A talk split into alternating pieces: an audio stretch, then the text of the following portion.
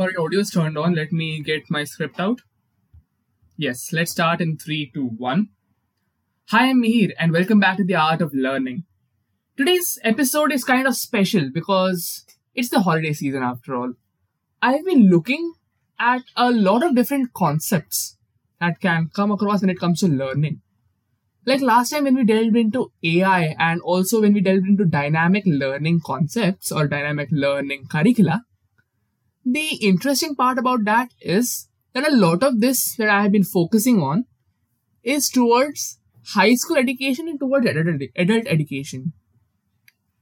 The point over here is that adults or more so even high school students learn concepts in a much different manner than what toddlers do.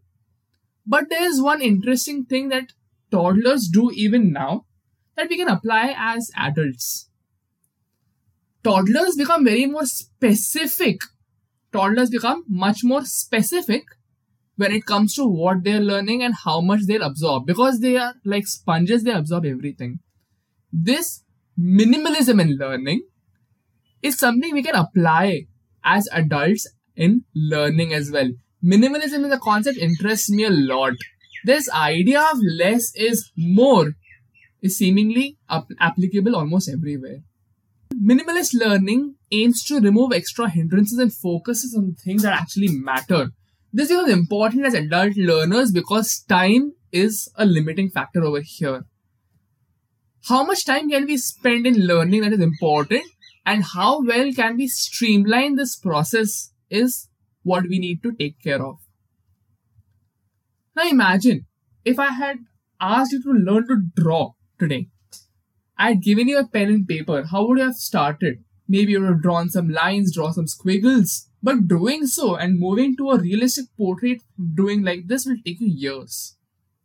Rather, if I tell you that first you start drawing lines, then you draw more detailed shapes, then combine these shapes to form figures, and then start going into details. Now you have a roadmap.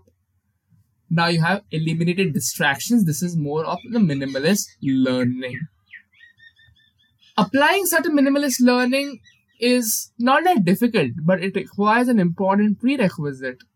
We need to be clear of the objectives of a minimalist learning session. That becomes important to apply minimalism in learning.